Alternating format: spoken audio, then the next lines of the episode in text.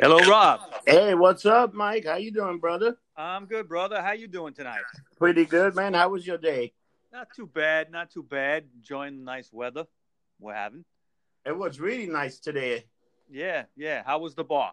Oh, it wasn't bad. It was pretty decent today. You know, nothing too crazy. It's still getting used to the gold to um the Gold Cup, and um also that it's also it's only phase one that we just opened up. Hopefully everything's right. good by next week. Maybe we can get a phase two and maybe phase three, and hopefully open up back to normal. Well, I hope by the time everybody hears this great show we got planned tonight, that everybody's back to normal and we're drinking. oh yeah, and I like I, I was I was like I got all into these guys. It's a great history that they have. Um, so today is uh, Rock Show 78, and we're talking about a band called The Pretty Things. Yeah, The Pretty Things. Um, I, it's funny. I, I always think of these. This band is kind of like the number one band that you never heard of. But there was strange, dude. They got like a little history with the Rolling Stone in the yeah. formation. Yeah, I mean, they, they kind of morphed out of the Rolling Stones, and uh, they were they were competition with the Rolling Stones. They were actually the kind of like nastier little brother of the Rolling Stones. Wow. You know, but uh, they had a 55 year career. Yeah, it's uh, crazy. And you know, uh, they had a lot of band members, a lot of people in and out of the band, and a lot of great stories. And uh, unfortunately, uh, back uh, in May, we lost the singer Phil May Okay, uh, he'd been the original singer for all those years, and he passed away from complications. Uh, I think believe he had a hip replacement. Something happened after the replacement. That's crazy. Dying for a hip replacement. Think about yeah. that shit. He was 75 years old. I'm not sure of the details, but you know, anytime you get surgery, something can happen, right? Yeah, anytime. You know, but all right. So, um, the pretty things. Now, th- like I said, they got their start kind of in the early Rolling Stones. Before they were called the Rolling Stones in 1962, uh, the band consisting of Mick Jagger, Keith Richards, and Dick Taylor on yeah. guitar, okay, was a band called Little Boy Blue and the Blue Boys. Now, I think they had like different drummers and stuff. They didn't have a steady drummer, but there was a guy named Brian Jones but Mike, were they a band or were like a, a or were they like a high school band or were they actually no? they were they were in um, art college, a place called Sidcup Art College. Yeah, and, and how many people came out of that? That's another thing that was like, holy shit. Yeah, yeah, a whole a whole R and B scene kind of came out of that college. All right, so we're at Brian Jones. So who was this guy, Brian Jones? Well, Brian Jones, you know from the Rolling Stones. Yeah, of course. Okay. Now he was trying to put a band together, and he kind of almost took those guys away, um, and and they, he was going to call them the Rolling Stones, but by Dick Taylor being in the band, it was too many guitar players because Jones played guitar, Keith played guitar, okay, and Dick played guitar. So what he did was he he moved over to bass for a little while, okay, but it only lasted about five months and it, it, it, didn't work. I think that, you know, he just wanted to leave the band and kind of do his own thing. So he was friends with another Sidcup Art College student named Phil May. And uh, he, Phil convinced Dick Taylor to start a new band. Now, in this band, Taylor would play guitar, May would sing and play harmonica. They had a guy named John Stax on bass and Brian Pendleton on rhythm guitar. Yeah. Uh, they had originally a guy named Pete Kitley on drums, but he would be quickly replaced by a guy named Viv Broughton. Now, there was another Sidcup, uh, Sidcup Art College student named Brian Morrison, and he became their manager, and he would be with them through the entire 1960s. Uh, Morrison, in fact, would get them a recording contract very quickly with uh, Fontana Records in early '64. Now you remember from some of the other British bands we've done that Fontana name came up a lot, like the Troggs. Yeah, right? I, be- I believe the Kinks as well. Uh, hey, but yeah. that same agency also uh, represented Pink Floyd, right? The yeah, Morrison's right, agency? right. Well, Morrison Morrison uh, was just starting out as a manager at that point, but he yeah. put together an agency that eventually would uh, would represent the early Pink Floyd, I believe. Which, yeah, so which did Barrett. Yeah. So these guys are in good hand right now, starting their career, right? Yeah, yeah, they, they got signed pretty quickly. The uh, you know playing R and B like what the early Stones sounded like and stuff. They, they they were very similar to that. I think they were like, you know, uh, a little a little sloppier maybe, a little a little raunchier in the R and B that they Okay. did, you know, but not you know. I, I always like when you listen to the Pretty Things and you listen to the early Rolling Stones maybe the only thing with the early Rolling Stones is they had some songs that you know were a little more pop than the the, the pretty pretty things ever were, you know. But they were very similar when they started. Now, this guy Viv um, Broughton, okay, uh, they would have another drum change, and they would get another guy named Viv Prince. So I guess they like drummers named Viv. Yeah. Okay. but now you might wonder how they get their name. The band got their name from the old Willie Dixon song called Pretty Thing, an old song from 1955. yeah. And that, you know, Dixon was a big influence on them. Uh, Bo Diddley was as well, and Jimmy Reed. And, you know, same influences the early Stones had, basically. But they kind of like filtered it out differently, a little bit differently. But now their first three singles went top 40 in the UK. And this would be, you know, the height of their popularity, okay, right here in the beginning. Uh, there was a song called Rosalind that got to number 41 Yeah. uh, a song called "Don't Bring Me Down" that got to number ten, and a song called uh, "Honey I Need" Number 13. Number Thirteen, right, right. Now they were known for outrageous, outrageous shows. Okay, uh, you know uh, there'd be riots, uh, people be rushing the stage. Phil May was a fantastic front man, uh, a lot of energy, jumping up and down. Um, the drummer uh, Viv Prince was also very crazy. He was known to leave the drum kit, run around a little bit, you know, and they and they were they were they were like known for outrageous behavior off stage as well. Like um, uh, Phil May used to say he had the longest hair in the UK, which you know back in 62, 63 was a big thing, you know.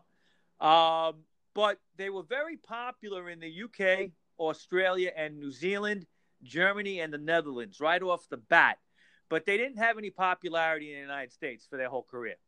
Uh, you know, I think it was a matter of timing. There was a lot of bad business decisions, and there was also uh, record label problems that that kind of like offset them being popular in, in the United States. One thing that they did early on is uh, in '65 they would decide to go to New Zealand and Australia um, because they were you know huge down there and they could have gone to the states at that time, but they chose to do this New Zealand tour. All right, and when they got there, there was so much outrage and media craziness that New Zealand actually, after them, stopped issuing visas to any bands playing music like them. wow. So they never went. They went back there again. I'll get into it later. Many, many, many, many years later, but no, you know, R and B British bands were going to be playing New Zealand after the Pretty Things, after what they did. They were just known for for craziness early on, you know. And then at this point, um, they got another band replacement, right? Yeah. Um, by November of '65, uh, there would be another another replacement. But let me get into something quick. Okay. They had an album with Fontana just called "The Pretty Things." Yeah, that was like the album. first album, right? Right. It came out in March of '65. Um, it's interesting. Uh, it, it was released in the United States, uh, but it was like a, it, it took a while to get released here. But it had a different lineup of songs. Okay. For instance, Rosalind was the big hit, but they didn't include it on the UK release. They only put it on the US release. Wow. And I guess because it was never released here as a single, so they could add it on Okay. there were one or two other differences in the songs as well. So if you have the the Fontana original release in America, it has Rosalind, but if you have the UK release, it doesn't. Is that something that happens once in a while? They just change it because Yeah, yeah. Um, if you remember, Fontana did that also for the Troggs. yeah. they did. Uh, they changed it. They actually changed the name of the title of the record. In the United States, it was called Wild Thing because the hit was Wild Thing. And in in in, in, uh, in the UK, I think it was just called the Troggs. yeah. something like that. But you mentioned the lineup change, In November of '65, Viv Prince, the drummer, annoyed his bandmates one too many times, and he would be replaced by Skip Allen, who would be with them for a while. Um, by early '66, the band made a short film called Pretty Things on Film. Have you seen this? What was this about? Was it just like them playing live, or it was like a little... I've seen it. I've seen it. it. It's like a couple of things. It's like a lot of live, little live footage, and then there's like some, I think, backstage stuff. But then there's also like an early type of promo video, okay, for the song "Can't Stand the Pain," which is one of my favorite songs. You know what? That's like technically what's really the first ever music video in a way. Well, I don't know if it was the first, but it was definitely, you know, uh, you know, it was something that was not done often. But it was uh, definitely they definitely shot it to make it like a music video. It was shot that yeah, we need to Yeah, and it was going to be shown in the movies. Yeah. Okay, as like uh, you know, a short film uh to show to fans and it only got shown a couple of times. They lost money on it. It you know, it ended up like the band had to like pay for the rest of the movie or something like that. They ran out of money. Um, they also released that year an EP called "Raining in My Heart." Okay, uh, and that was an old Slim Harpo song. It was like a four-song EP that they released, and then December '65, they released uh, "Get the Picture." Okay, and uh, oh, there's a song on there called "You Don't Believe Me," and "Get the Pictures." On you know their second LP. Yeah, um, there's a song called "You Don't Believe Me." and Jimmy Page gets a writing credit on it. He was friends with them early on. So these guys, man, they knew some guys. They knew Jimmy Page. They knew um, Keith Richard. They knew Mick Jagger, and now Jimmy Page. Yeah. Those those are some big names you're getting in there. Yeah, yeah, and and Page was a big fan, and he'll he'll come into into more importance later on. You'll see.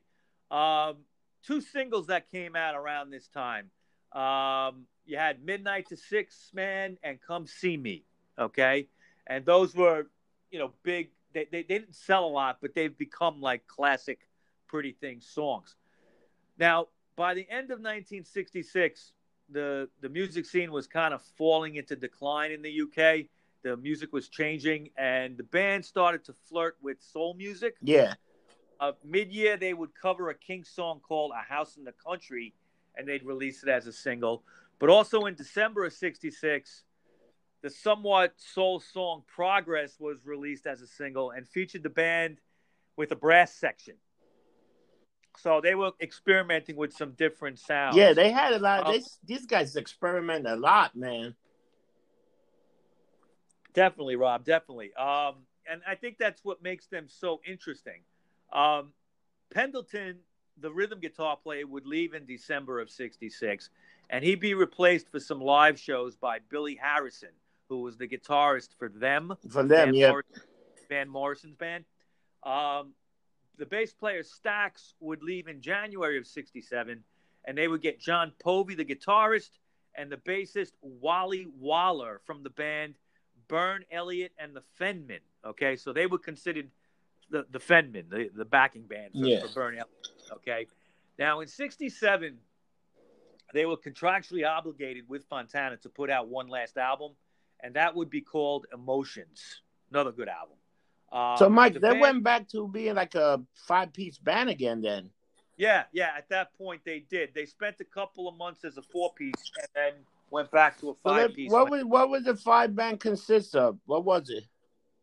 At that point, yeah, you got Waller on bass. Yeah. You got Povey on guitar. Okay, you got the drummer. Okay, and you got uh, the drummer Skip Allen, and then you got Phil May and Dick Taylor on guitar. Wow, that's a lot of guitars still.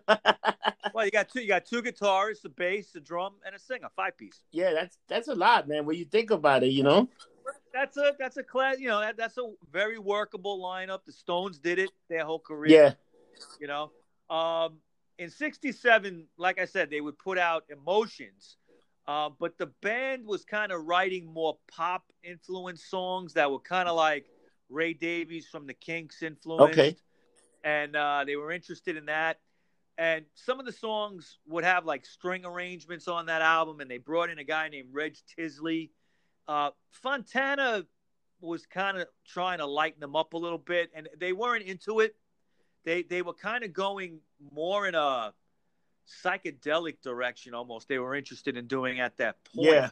Um, what would happen is kind of like the live material started to not match what the what the uh, what the studio stuff sounded like. They were going in, di- in a different direction when they played live. But they brought in uh, Reg Tilsley to do the arrange the string arrangements. They had a producer named Steve Rowland that Fontana brought in, and he would bring in more brass sections on some of their songs. He felt the songs needed to be filled out. Now, Waller and Povey, when they were in their prior band, the Fenmen, they were known to harmonize the two of them together sometimes backing vocals, and they would bring that to the Pretty Things. Um, they had a song called Children and a song called Out in the Night, a song called Bright Lights, Big City, and a song called My Time, where you could hear them harmonizing quite a bit. They were like Beach Boys fans, so they like to do that sometimes. Let me yeah. ask a question. What can you tell me about um what is they they refer to something what is a double A single? Oh, okay. A double A single is when well, you know what a single yeah, is. I know 45. what a single. Okay. Now there's always two sides, obviously, yeah. to it. So you have normally it's an A side and a B side. Yeah. And the A side is the one that you want to be the hit. Yeah. The, and you tell the radio stations, play that. The B side was just what you stuck on the back. Sometimes it would be a song on the album. Sometimes it would be a song not on the album. So it's almost like a throwaway song. It could be a hit or Sometimes. not be a hit. Sometimes. And there's cases, uh, there's cases, it's happened many times where where there's been the B side actually becomes the hit. Wow. Okay. But you're asking me what a double A yeah, what's a double A? A double A side is when you have two songs and you tell them play either one. That's the double. You know, they get whatever one becomes the hit. Okay. All right. So you you're hoping both of them do, but at least one. Yeah, because I was I was just reading that thing and I saw that terminology because um like you don't hear it much anymore yeah. because there's no singles anymore. Yeah, so it was like it was talking about the good time and walking through my dreams. That was a double A right, single, right. and I was like, "What the hell is a double A single?" I gotta ask Mike that. Mike would know. yeah, yeah, yeah. I mean, it, it was something that was way more common in the '60s, maybe the '70s, but by you know by the time the '80s came along, you didn't hear that much anymore, and then singles fell out of fashion. You know. Um, wow. Now, like I said, by April of '67, the the live shows were starting to be quite different from what you were hearing on the albums, and uh, they kind of ignored this album, Emotions, altogether when they played it live. I think they Uh, just wanted to get out of the deal, and they just did an album to get out. Exactly. Exactly. They I think they didn't put a lot into it. It's actually an interesting album. Um they didn't play stuff off it until late in their career where they would pick a song or two uh, that they finally like all agreed on were good. They just they felt it was a throwaway.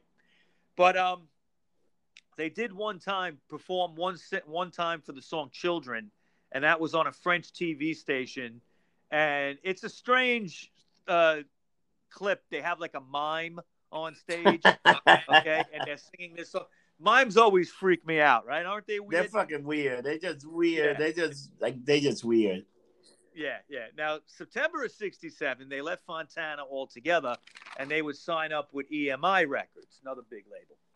And by November, they would be ready to release a, a song called "Defecting Gray." Now, "Defecting Gray" was like their official first uh, psychedelic song, and they were basically telling their fans, "This is where we're going." Uh, unfortunately, it didn't sell. Yeah. But in early early '68, they came out with uh, with a new single called "Talking About the Good Times," "Walking Through My Dreams." This, the, the single you mentioned. Yeah. All right. Now that the, when they started working on that single, when they recorded it, that would be the time when they would start working on the recording sessions for the album SF Sorrow. So, Mike, I'm going to ask you the big controversy. Was this the real first rock opera album ever? Without a doubt. This is was before. Who was saying Tommy? Was Tommy the first Right. one? Well, you know, history likes to say that Tommy is the first rock opera because it came out in like May of '69, something like Yeah. that. Okay. Uh, it's with no doubt a rock opera. Tommy. Yeah. It's just it's just not the first one.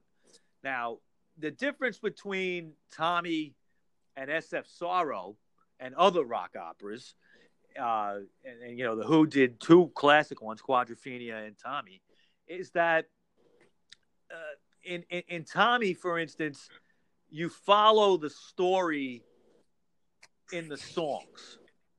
In other words, they're put together in an order, and you kind of like follow this story. Yeah, it's like following the main Right. character or whatever. the the lyrics Yeah. and everything, and you know you follow it. The thing with SF Sorrow is the songs do tell a story, but they also had on the liner notes on the record paragraphs kind of explaining what was going on. So you had this like extra little thing here to kind of help you through the story. And I, I mean, you know, uh, Pete Townshend has always been kind of like funny about this. Like he'll say, "Oh, I didn't even know about that album," and then he'll say, "No, no, Tommy's the first rock opera." Well, no, and I think he still says that to this day. You know, he just doesn't acknowledge it. But uh, and it's not important. But but I think, to be honest with you, um, I'm going to say something here that might blow some minds.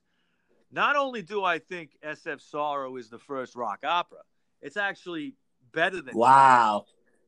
okay. And as a psychedelic album okay i think it's better than sergeant pepper. Kaboom. Wow. okay.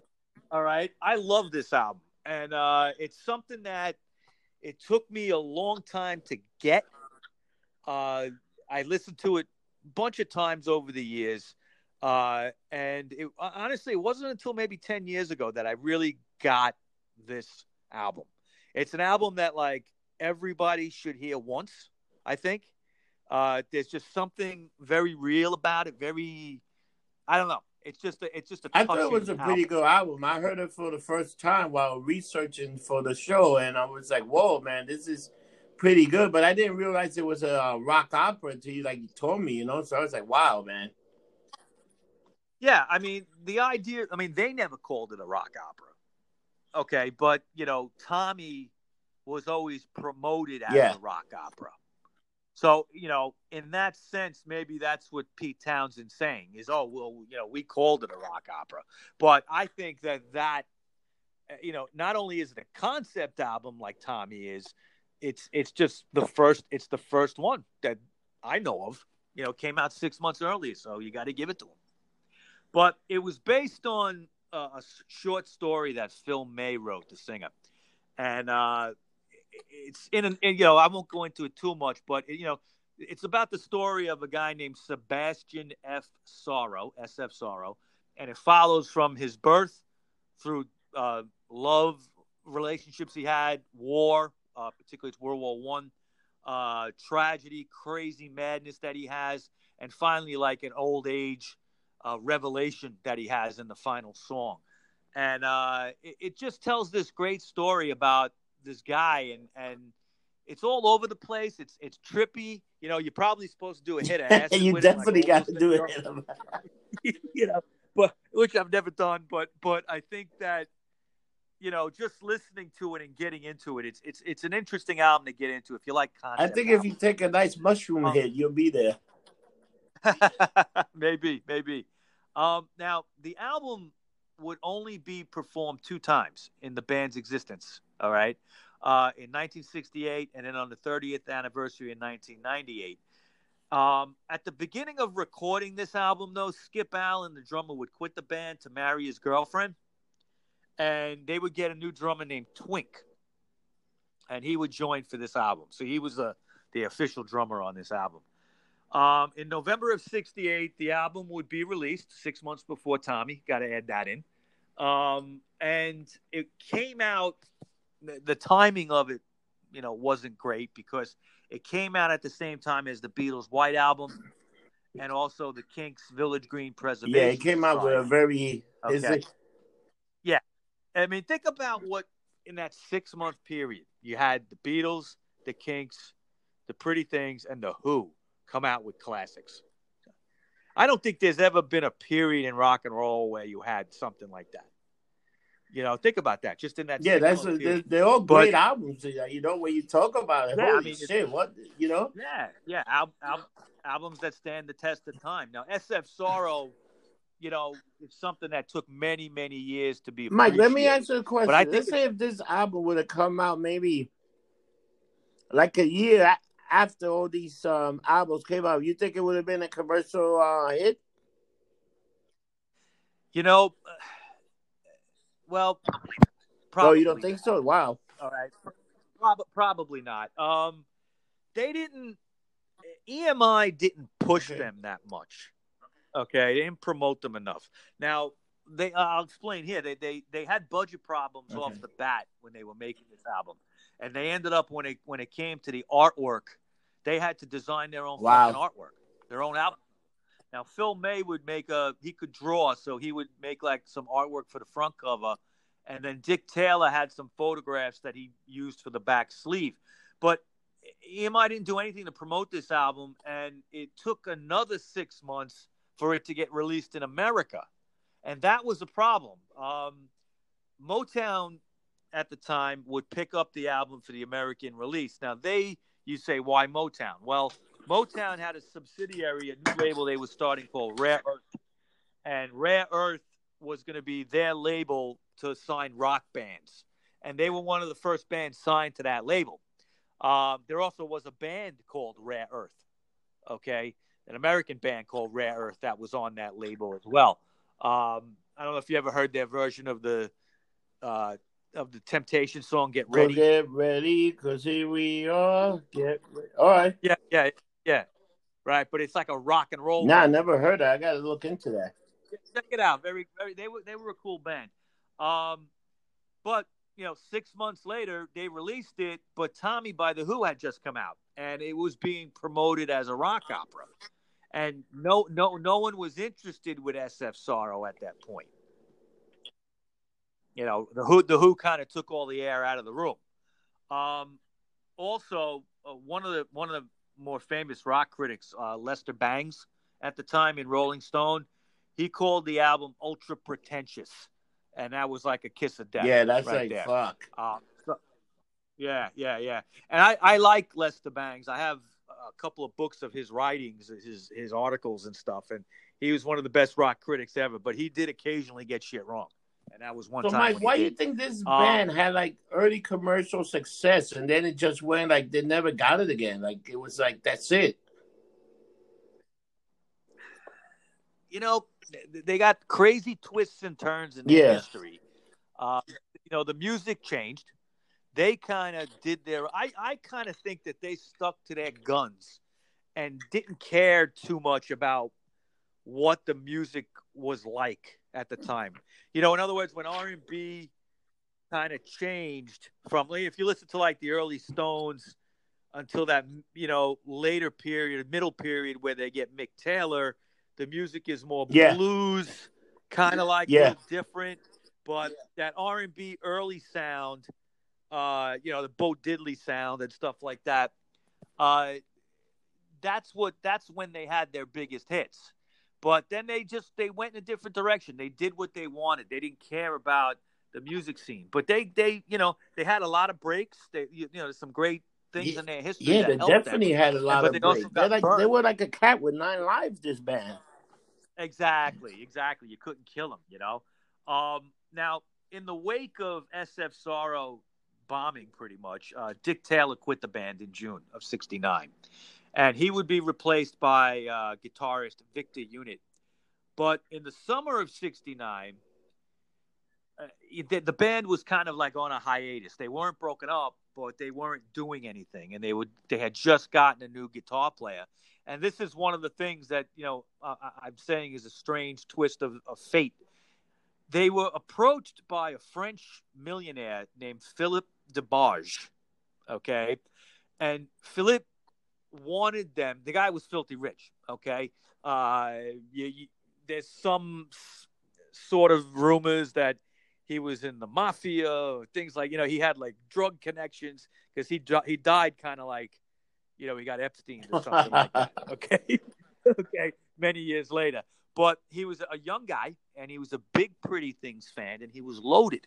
Okay, so he approached them and he said, "I want you guys to make an album just for me." Okay, and it'll, he'll sing on it. He did the singing. Okay, and it would only be released a couple of copies to him and Wow. his friends. Yeah. Now, and he had the money to do it. Okay, so the band was kind of like, you know, they they they were hurting Fuck for it. money. Okay, yeah. And what they decided to do was was go to France and record this album. And and Phil May told the story many many times. What happened? They, they went into the recording studio, and this guy DeBarge was there, and he didn't know how to sing.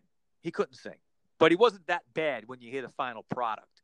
And what what he did was Phil. They wrote this album just for him. Okay, it doesn't really have a name. Uh, I, I've seen it. I've listened to a couple of tracks. What is it, heard the whole Monsieur. Rock? Something like that? Well, Monsieur Monsieur Rock, I uh, is that what it's called? Monsieur Le Rock, something like that. It's it, that was. Uh, I'll get into that in a second because we got to talk. We got to talk about Ugly Yeah. But but but when they recorded this, what what Phil May did is he would sing it in the studio, and then this guy DeBarge would have a a copy of what they of that particular song and the band doing it, and he would stay home at night and learn learn it and kind of learn the way May sang and did it in the same style, you know, and, and same kind of vocal arrangement. All right. And Phil May kind of taught him how to do it. And then at night he would practice it and then they would record the song the next day with him singing it. And it was how they did the album. And you know, there were only a few copies of this album made. Over the years, it would get bootlegged because I guess this guy's friends let it out eventually, um, especially by the 90s because they would have kind of like a resurgence a little bit in their career. Let me tell you, is the original Um, album worth anything? Like if you could get your hand on it? Well, that's that's why we got to talk about ugly things. Um, you know, and I got to give a big shout out to Ugly Things. Mike Stax is the guy who runs that magazine, Ugly Things, and they've been around for many many years. And I subscribe. Yeah, you always magazine. talk about that magazine. I think I think we should give those guys a call, see if they want to just promote their magazine on the podcast. Just interview them. Yeah, I mean, I've I've a, a lot of the knowledge that I get, especially '60s garage stuff and some of the punk stuff, is from this magazine. I got to I got to give them credit for that. All right, uh, it's something. It's a magazine I've been reading for fucking twenty odd years easily, um, and Mike Stax um, got a copy of the acetate Wow. that album. And he put it out years back. And what he did was he actually, you know, I mean, the reason he called his magazine Ugly Things is because of the pretty things. He was, he's like Pretty Things fan Wow. number one. and I know for a fact, if he's listening, I know he was, you know, friends with them and friends with, with Phil May. So my condolences, Mike, if you are listening. Uh, you know, uh, he was very tight with them, and he did a lot to promote that band later on in, in their years. Um, but he had got a copy of it, and he put it out with one of the issues of Ugly Things. There was a like a, I should say he didn't. I don't know if he put it. I'm trying to remember if he actually put the album out. No, what it was, he got the band together that had recorded that album, and that version of the of the Pretty Things, and then he put a new song like the um, Mr. Mon- Monsieur or something, whatever it is. Okay, it was like a it was like a single just for a certain issue of Ugly Things. I might have it somewhere. I have like I always keep about a dozen Ugly Things magazines in my living room. I have a stack, and but I have in my closet like probably. Hey, so Mike, more. if you want to Okay. subscribe for Ugly Magazine, it's something you go on the internet. How can you subscribe to that magazine? uh, look up ugly things okay uh, i think it's uglythings.com and they will mail it to you um, i get it sent to me comes out i think three four times a year it's a, it's a big magazine it's it's like over 100 pages usually about but uh, a lot of great articles in there everything from 60s garage to punk to just obscure stuff. Um, a lot of 60s, 70s music. Uh, but he'll have new stuff sometimes too. Uh, the la- the last issue that came out in the spring of uh, of this year, he had an interview with Johnny Blitz from the Dead Boys, and this was the the issue that had the groupies in it. Okay, and the groupies were a great New York City band. Um, hopefully, we're going to be talking to uh, this guy Charlie, who was associated with them, and also the Outsiders, the New York City band, the Outsiders that Charlie Charlie was in. So uh, there's a good interview with them in there. Um, but anyway, uglythings.com. You got to check that out. Sounds good, man. Hey, how much? Yeah, how much yeah. will like a year subscription run uh, run you? A few bucks. You know, I I think it's it. I have it on like automatic renewal Okay. on my credit card, so I don't know. I think it's like uh, it's usually, it's usually about fifteen dollars an issue, something like that. I don't even pay attention to it anymore. It's reasonable. Okay. It's worth it. You know, if you're All right, fan, you sounds know? good. Yeah. Now, um, Twink, the drummer, would leave in late '69 to start the Pink Fairies, another great band, and uh, Skip Alan would then return on drums to start work on a new album with the Pretty Things, and it was called Parachute. Now, the the thing with doing the French album was they got paid well for it, and they were able to work on a new album after that. Um, they got signed to the new Harvest label, and producer Norman Smith would work with them. Um, this was their fifth studio album, but the first without Dick Taylor. Dick Taylor was gone. And Dick Taylor was with them since the beginning, right? Right, right.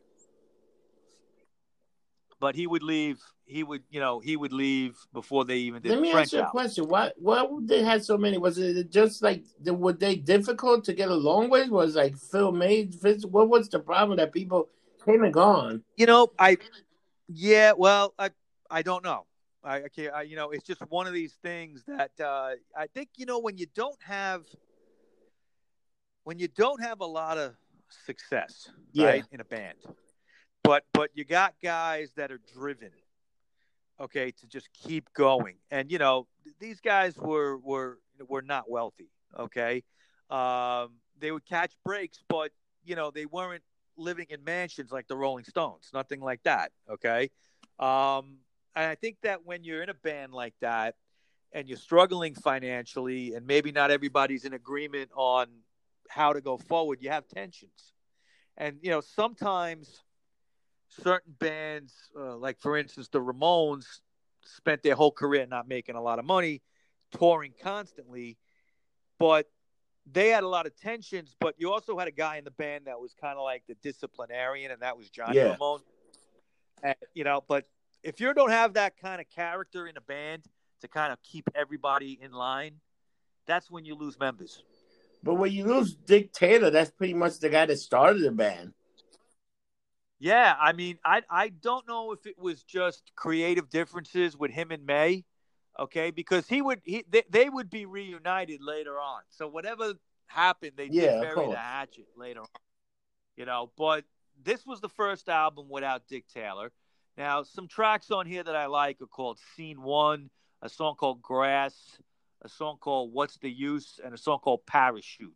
And it kind of continued with that SF Sorrow psychedelic sound. It didn't have a concept to it. It wasn't a rock opera, but it but it was like definitely psychedelic. They recorded this album at Abbey Road All right. Studios, and it got released. Yeah, it got released in June of 1970.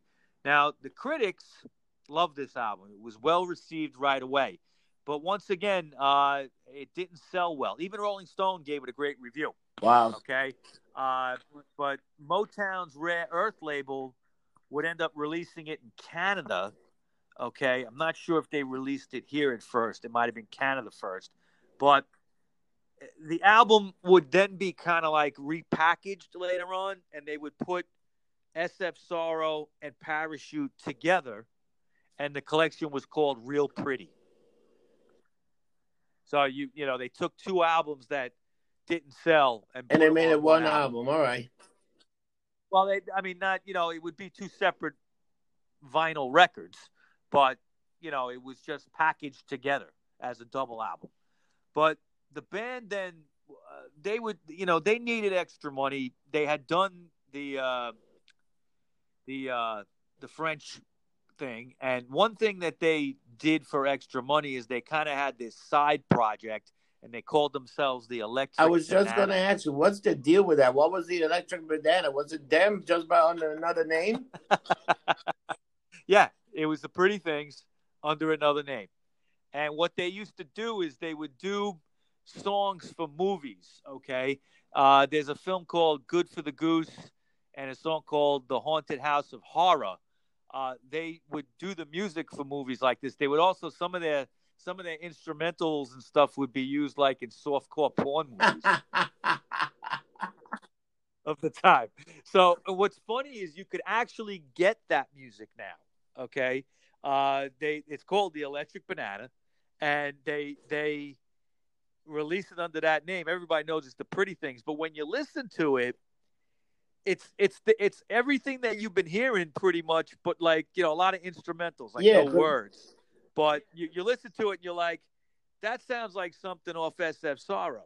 Or that Wow. sounds like something, you know, not exactly the same, but you could tell like that's what they were doing, you know. Yeah, because they uh, have it's more more electric Yeah. banana, even more electric banana, hot lips, and the return of I electric think banana. I think there's like four I think there's about four albums great. or something like that. Okay. Yeah, yeah, yeah, it's interesting. Um now unfortunately the band would officially break up in mid 71. But they would return later in the year because Wally Waller had become an assistant producer at EMI and he would be replaced by a guy named Stuart Brooks they needed to be on a label, and the Pretty Things would sign up with Warner Brothers. But Waller promised to produce the album for them. The thing is, he wasn't, you know, he had left to be a producer at EMI, but they got signed to Warner Brothers. EMI didn't want them anymore.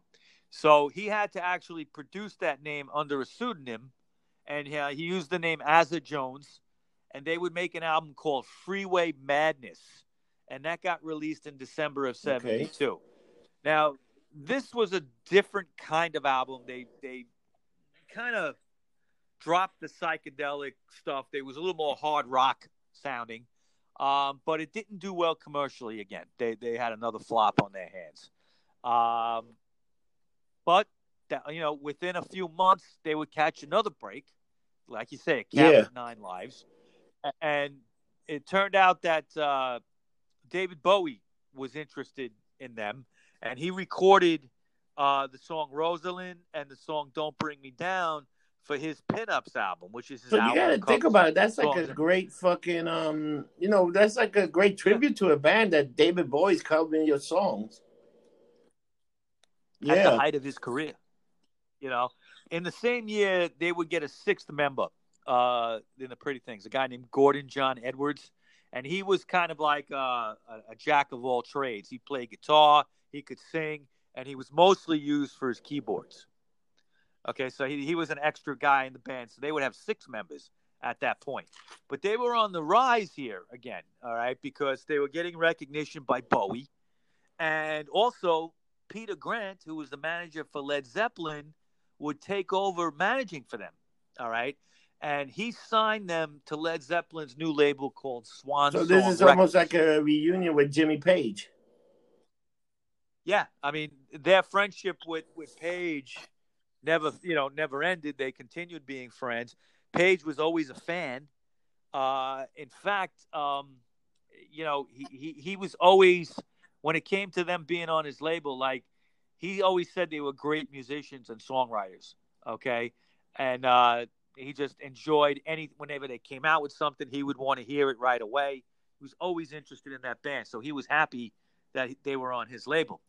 Um, now, before starting work on a new album on Swan Song, bassist Stuart Brooks would leave, and his bass lines would be recorded by the guitarist Pete Tolson in the band until they eventually got a new bass player named Jack Green. Jack Green doesn't play on this album, okay? This album was called Silk Torpedo, but uh, he became an official bass player when they had recorded. Can. I tell you uh, that I love that recording. title, Silk Torpedo. You know, I in in my research, I realized that I only knew maybe two songs on that album, and I never listened to it all the way through. So I listened to it last night because it has kind of a a glam rock feel to it on a few songs, which was which was what the the style was at the time in in England. Okay, November of '74, glam was glam rock was big. You had Bowie, T Rex was still doing okay. Uh, you had um, Gary Glitter, guys like that, Slade, the Sweet. Okay, so I'm thinking we're going to be doing some shows about these bands, and uh, I'm like, wow, they, they actually did kind of a glam rock album. So I listened to it all the way Yeah. through last night, and I got to say, it's it's it's a, it's a pretty damn good album. It would crack the top 100 on Billboard for the first time. so this is like almost like a hit for them. it was almost a hit in the United States. In the Billboard Yeah. Is the United States, so it was top, and that was definitely uh, due to not only being a good album, but definitely being pushed by Swan Song, the Led Zeppelin connection with the band, Peter Grant taking over. I mean, you know, if you had Peter Grant in your corner in those days, you were usually getting somewhere.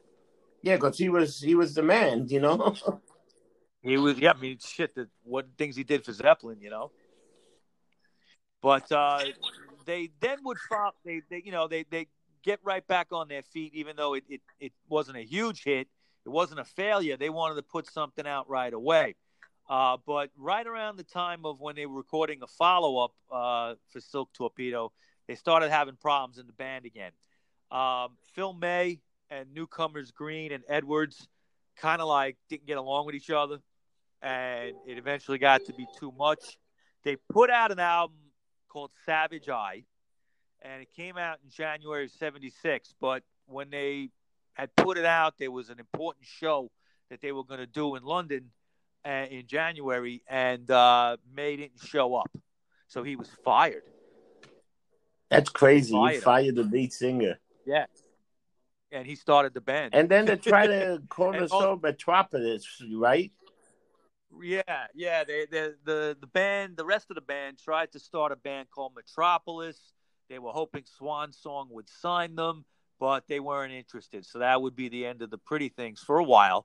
Um, but a few years would pass, and in '78, there was like a one-off reunion gig planned in the Netherlands that brought the 1967 lineup of Alan, May, Povey, Taylor, Dick Taylor back, right? Yeah. And Waller together.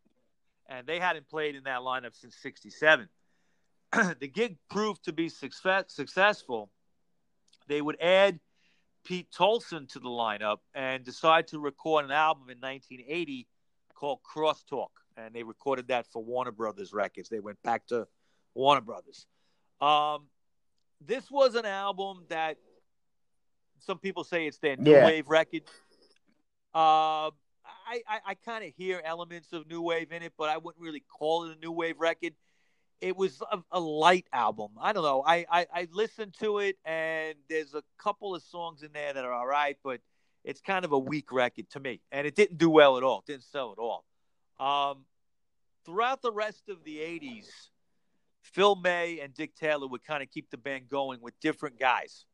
It was just Dick Taylor and May and, and a, a rotating group of musicians. And they would tour Europe constantly. They, they didn't come to the States, but they would tour Europe. But in 87, they would release an album called Out of the Island. And what they did was they were in the studio recording live, and they would be doing older songs from their catalog. In other words, stuff that they had already recorded on other albums, but they were just bringing it to, to now. And this turned out to be their first album ever released on CD as well Wow, the first album on CD. in That's '87. crazy, Yeah. man. That's That was about, I think time, CD right? started pretty much be taking over, you know? Yeah, yeah, but remember they, you know, they hadn't performed that much. They hadn't, you know, recorded anything. But you know what was if you uh, put a CD in the beginning with not that many CDs, well, if you had a CD, there was pretty uh pretty uh good chance that people would buy it just because they wanted to get new new albums. Well, if you remember what um, when CDs first came out, you know, uh, people that jumped on it were popular acts of the time, something new, okay, something that was selling a lot. But then, if you remember, like it took a while for the Beatles to Yeah. come out on CD. Remember that? And it was a big thing. Like they were announcing it. Paul McCartney announced it. Oh yeah, we got a new collection of CDs. Everything's been remastered. And I, you know, it's funny. Me personally, I, I held out on buying CDs till about 1990. I don't think I bought one until 1990, and uh, I was still buying vinyl. The reason being was nothing I liked or I really wanted to get was coming out on CD because I was I was always into punk, and then when I started seeing the fucking Misfits on CD, I saw I saw the Misfits Walk Among Us on CD, and I said, "Oh shit! I guess I'm gonna have to I'm gonna have to start buying." But CDs. you know what? At I one did. point, CD was great, great sound, great quality, man.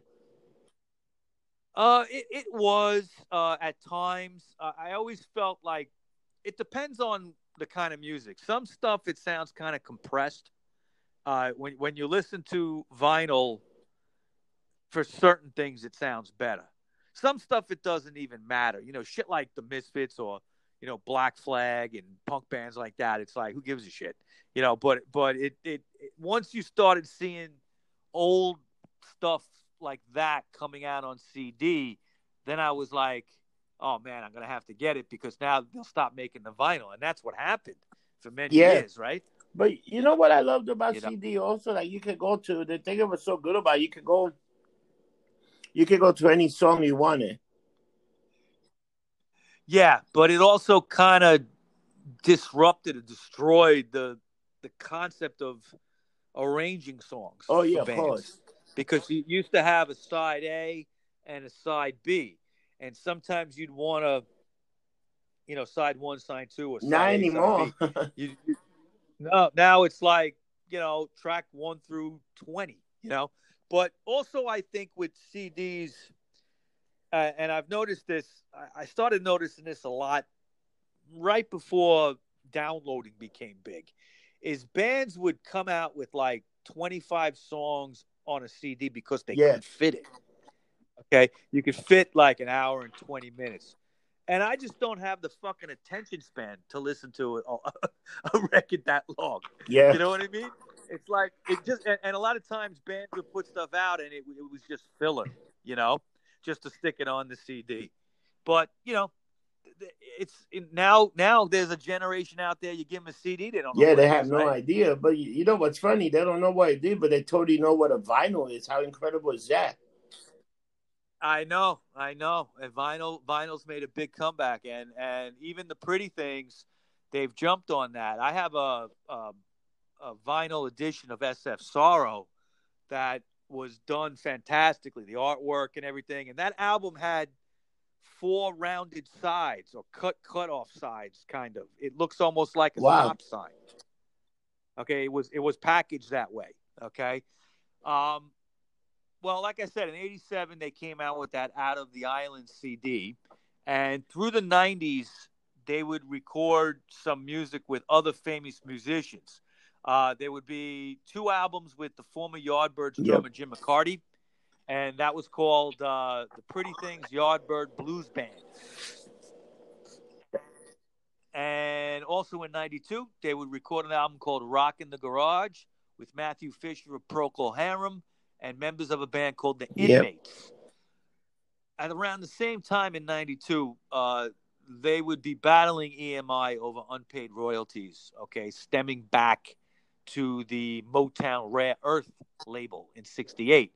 The deal, uh, you know, they were supposed to get royalties from everything that the Rare Earth label sold, but they never got them. Wow. They never got paid.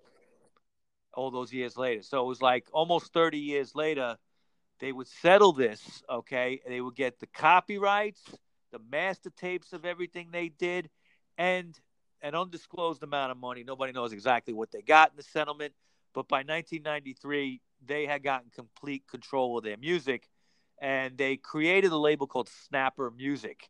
and they started remastering and releasing their material again. This is how I got interested in them. I, you know, up until they started re-releasing these things, I only knew, God, if I knew six or seven songs, it was a lot. Wow. Ten. Okay. Uh, you couldn't find their music. It was long out of print. Uh, there was a few new things that they had come out with, but they were like imports or you know you catch a song here and there on a radio show in those days. Uh, I mean, I knew Rosalyn. I knew "Don't Bring Me Down." I knew that they had a song called, and I, I forgot to mention it. They had a song in the '60s called "LSD." okay, great fucking song. I heard it tonight on uh, on. Oh yeah, matter of fact, Little Steven on Little Steven, and uh, great fucking song. And you know they were known on the Nuggets collection uh, of '60s garage songs. Uh, Rosalyn, Midnight to Six Man, um, uh, LSD was on there. You know, good. Just you know, LSD is like a classic psychedelic song. Yeah, of course. um, yeah. now, in '98, for the 30th anniversary of SF Sorrow, on the internet, they did a live show of the whole album from beginning to end. And what they had done in 68 and what they had done in 98 that was the same was they got Arthur Brown. Now, he did the the paragraph reading from Wow. the albums, like the liner notes. So he would be on stage before they would do certain songs and do these readings. Now, do you know who Arthur Brown is? I do not know. Okay, classic r- shock rocker.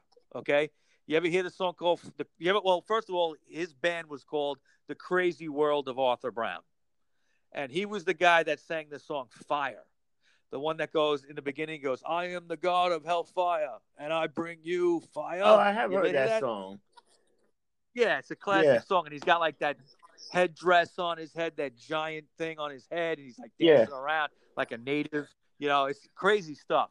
And he did the the the, the readings, and then they also brought in David Gilmour from Pink Floyd as a guest musician on this.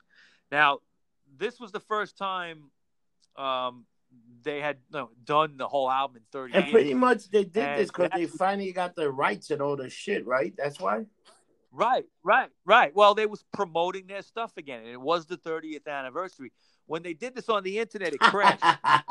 like, Think about Okay, it. When they and did I- it, I it was, like- was the internet like that? No, you couldn't have that many people. It probably this was probably a smash hit.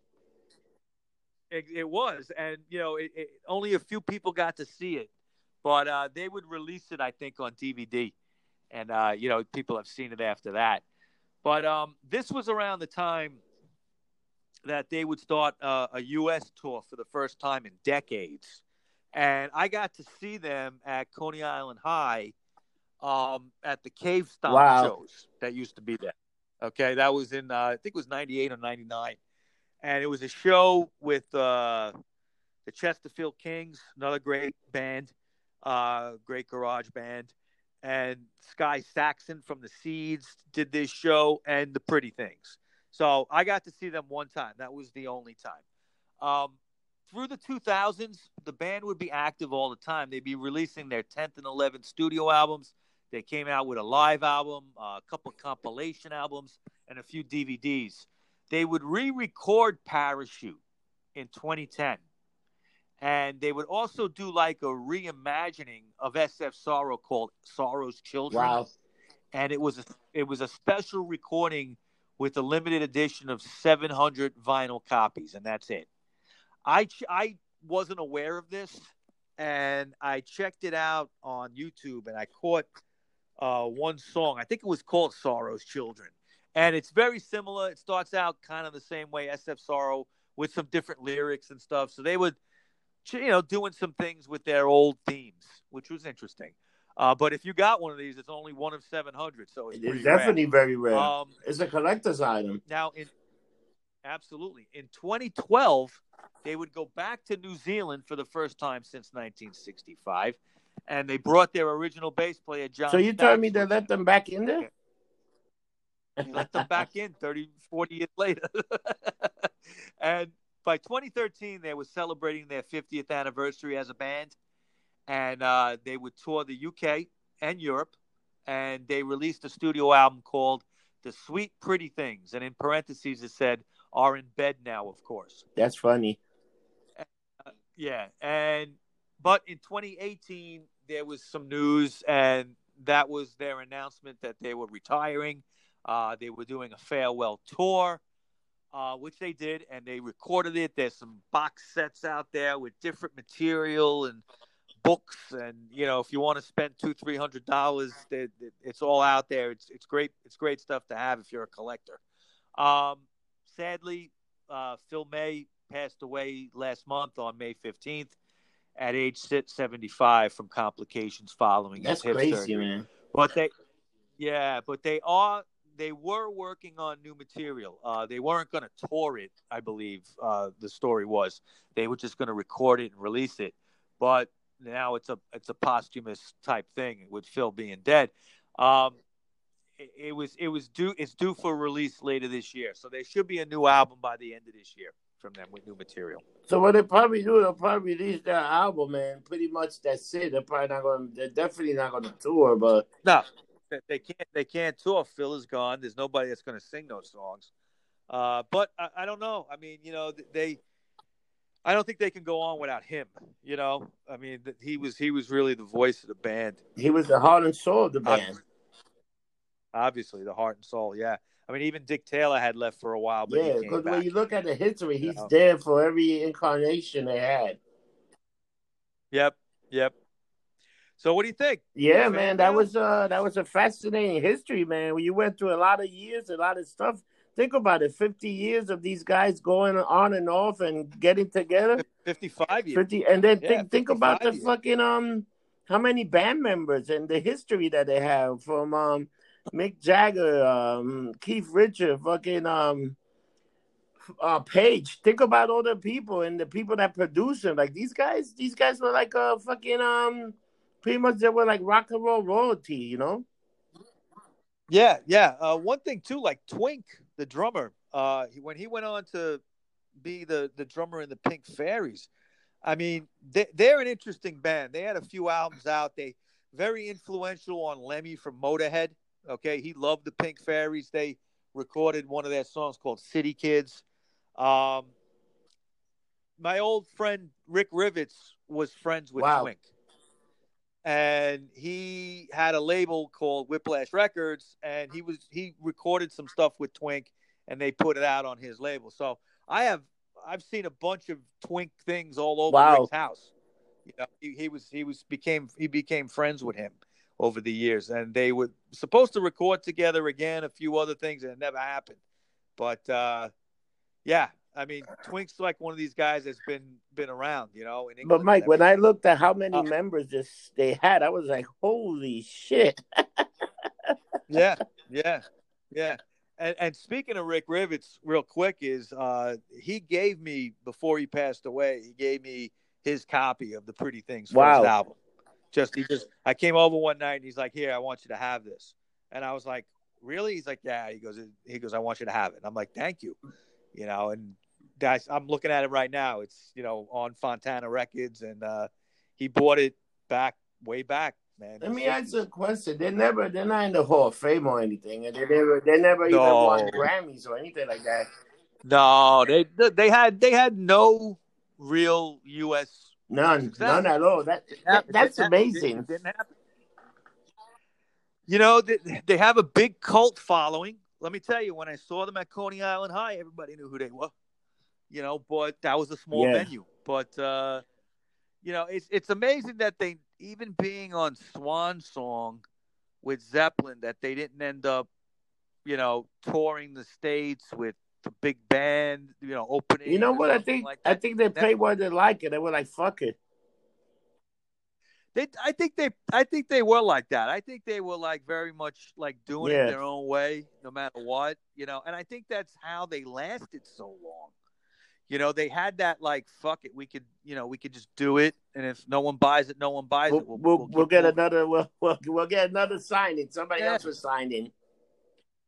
Yeah, yeah. I mean, it's it's amazing. I I was trying to look at like their whole discography. I mean, I've got a few albums, but you can't even get all their stuff. It's impossible. Nah. If you go on iTunes, they yeah. only got about seven albums. Uh, yeah, but it's more. Oh, I know it's I more. Mean, that, a lot more albums. You, then you, if you yeah. go to Spotify, they got a few more albums. Like you got to look at different places. Yeah, there's a collection um, called the BBC Sessions, which I'd like to get. It's like three hours of their music, man, and it was all recorded on the BBC on BBC Radio. Bowie has a good collection like that too, but uh, I'd love to get that. And they, they did, like I said, um, the the final shows were recorded in a box set and a DVD and everything with like a big hardcover book, and you could buy it in a box set. So yeah, so if you're a fan and um and um you know what, get the pretty things, man. Very uh, unique band, very solid history, great song. Um, after all yeah. this, what would you say? Uh, album, the album of the week from them. I, I, was to say that. And what song will you pick out of the catalog? Song of oh, the week. man. Um, LSD. because just the opening, the opening riffs of it, you go like, "This is going to be a cool song," even before he starts singing, you know. And uh, it's just a song I always love from them. But the album for me will always be SF Sorrow. It's it's a it's a great little psychedelic nugget. If you're into that kind of stuff, it really like that epitomizes British psychedelic music. Hey, Mike, I don't know if I tell you, but your work's not going unnoticed. Some um, some guy who heard the GG Allin and listened to the Ramon, and he said, "Keep up the good work." Yeah, uh, you talk about the guy, the great, great Danton. Yeah, that's a you know what? That's a nice little compliment. He also have a YouTube channel. Um, I'm gonna see uh-huh. if I uh-huh. read. I uh, checked you, it out. you see some of the stuff? Like he had like generation, um, like the generation. Yeah, and all this X. other stuff. So yeah, um, I'm gonna see if we reach out to the guy just to see if he want to do the show with us. He'll probably get a few fan, and the two of us could probably, all of us can help each other out, try to get a bigger fan base. You know. Yeah, yeah, definitely a big shout out to him. Thank you for the compliments. And as always, a shout out to Boogie. I yeah, Boogie Live. If we ever do Menudo, he'll he'll be the guest. Mikey, if you saw our schedule, we got a lot of work in the next couple of weeks. Oh yeah, definitely, man. You know, we, definitely. But you know, it's the labor of love for me, man. yeah, you know what? You gotta you gotta look at like on the podcast. Uh, more and more, we get more and more hits on the podcast each week. You know what? We're getting some compliments. I just I think we're on the right path. I think we will keep the show going, and it's pretty much two drunk assholes talking about rock and roll and just good music and punk.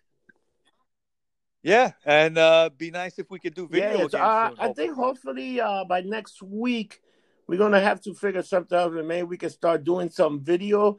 Cause um, I I think my schedule I'll probably be off Thursday, Friday, Saturday. If you can find a day, we could probably go uh backyard or international and do it. All right. So let's good. say we'll if we could do um, cause visually, you know, you you always bring the nice looking record albums or you bring a little uh, bring on the nostalgia by bringing some stuff that you have from the band or just from the history of the band or a book, you know.